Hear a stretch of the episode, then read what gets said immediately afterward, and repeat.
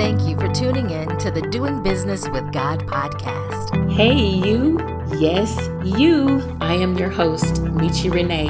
It is Michi's passion to help you live your best life and do business God's way. Michi will be talking about entrepreneurship, manifestation, monetization, mindset, beliefs, starting and growing a business, nonprofit, or ministry, all while serving God.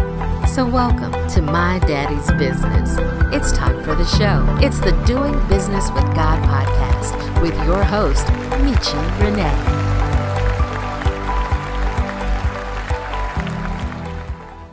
Hello, tribe. Welcome back to another episode of the Doing Business with God podcast, dedicated to helping you do business God's way. In this episode, problem we're going to be talking about today is we as passionate human beings have causes that we want to start and operate a nonprofit. I myself also have a nonprofit and a for profit business. So, the topic we're going to talk about today is should I start a nonprofit? I remember when I first started my nonprofit, actually, I was doing it before I even officially called it a nonprofit. After my oldest child graduated from high school, during her college process and everything you go to through for college readiness, I realized that there was a gap in programming for families who are not at poverty level, but their families, or they may not have been the 4.0 scholar, but they had, you know, good GPAs 3.5, 3.6, all these other criteria, but they didn't meet the criteria for some of the programs that are based on income because their families made too much money. And we were in that population of people that didn't have support programs because we were over on income. And so over the years, because my children have an eight, and eight and a half year gap between their ages. So over the years, I would work with people's kids, help them through the college process, applications, filling them out, knowing what they want to do, all of those things. And then in 20, 2018, going into 2019, I decided to formally make it a nonprofit. And so the name of my nonprofit is called Am I Ready? A M I R E A D Y. And so we work with students grades 8 through 12 to make the college process a reality. So by the time the students hit 12th grade, they're able to answer yes to the question, Am I ready? However, for a lot of people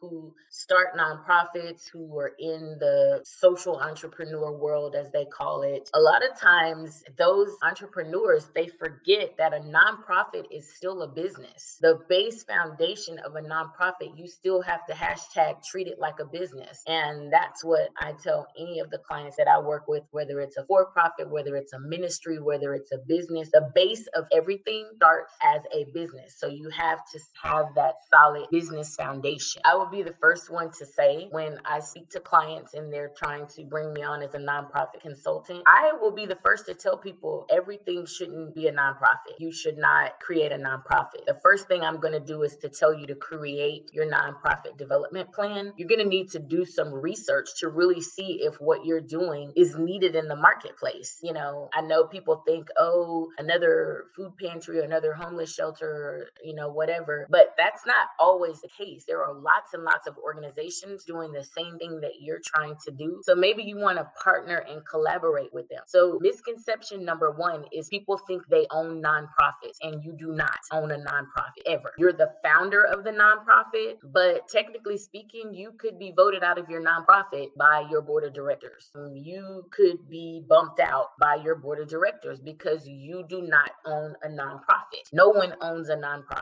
And so that's misconception number one that you own it. You do not own it. You are the founder, you're the executive director, you're whatever you are for the moment. And so when you're setting up structures, you need to keep that in mind. One of the other things is people think just because they start a nonprofit that they have the tax exempt designation. And that is myth number two. You do not. A nonprofit is different than having the 501c3 designation or one of the other designations that you can have to be tax exempt. Because there are many nonprofits out there who are just a regular nonprofit, and then you have nonprofits who are 501c3 exempt or whatever the other tax codes and how they qualify to get the exemption. So that is myth number two that all nonprofits are 501c3, and that is absolutely incorrect. And so when starting a nonprofit, realistically, you need to know what your end game is because maybe you don't need a 501c3 for what you're trying to do. It depends on what it is that you are trying to do in your nonprofit, whether or not you need a 501c3.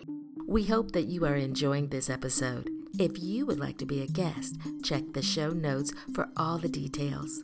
Let's get back to the Doing Business with God podcast with Michi Renee.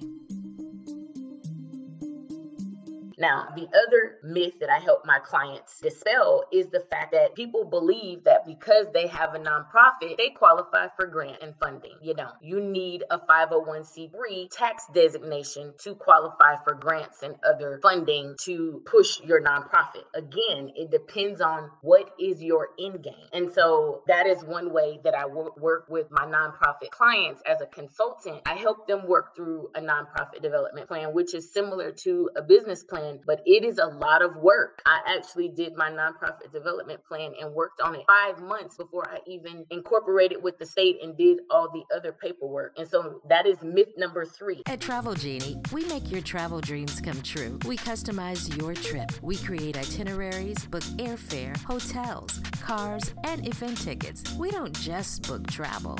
We create experiences. Travel Genie has four trips planned for 2021 San Francisco, Essence, Toronto, and Bali.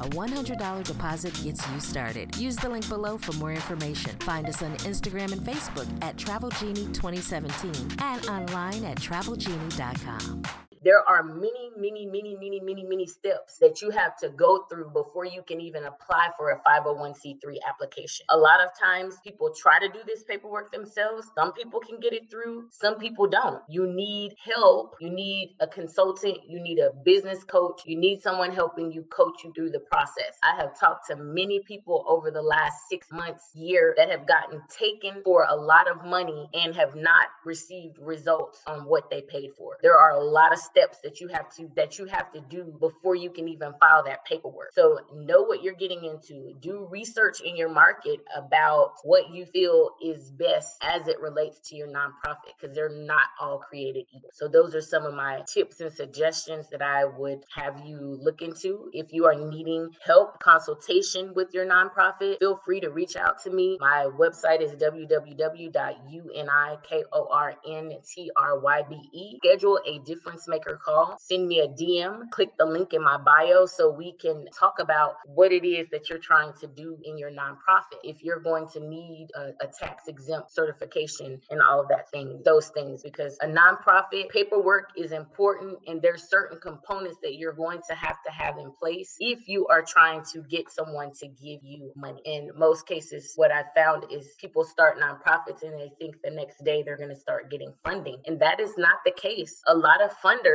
want to see that you've had your, your tax exempt designation for at least three years. And so, even for myself, I haven't had my 501c3 for three years yet either. However, I have still been able to land grants because of the back end work that I did when I started the nonprofit originally, because I did all the paperwork, I did all the business planning, I did everything on the front end to know that what I am doing is needed in the marketplace. Join the movement and sign up for the 365 45 Days of Hearing God's Word Challenge. Check the show notes for all the details. Right now, it's time to get back to the episode. It's the Doing Business with God podcast with Michi Renee.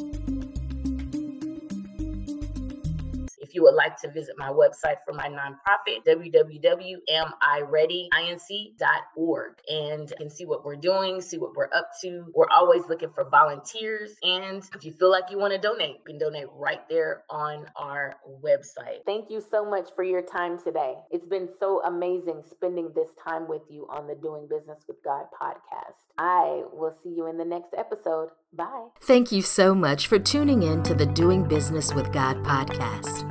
If you love this podcast, please share it with your family and friends. Leave us a review and help us grow. We also want to hear about your biggest takeaways. Take a picture of this episode and tag us on Instagram stories under Doing Business with God. And we'll see you next episode. I am your host, Michi Renee. Get clear, got strategy, secure the bag. Have the most amazing day ever. You've been listening to the Doing Business with God podcast.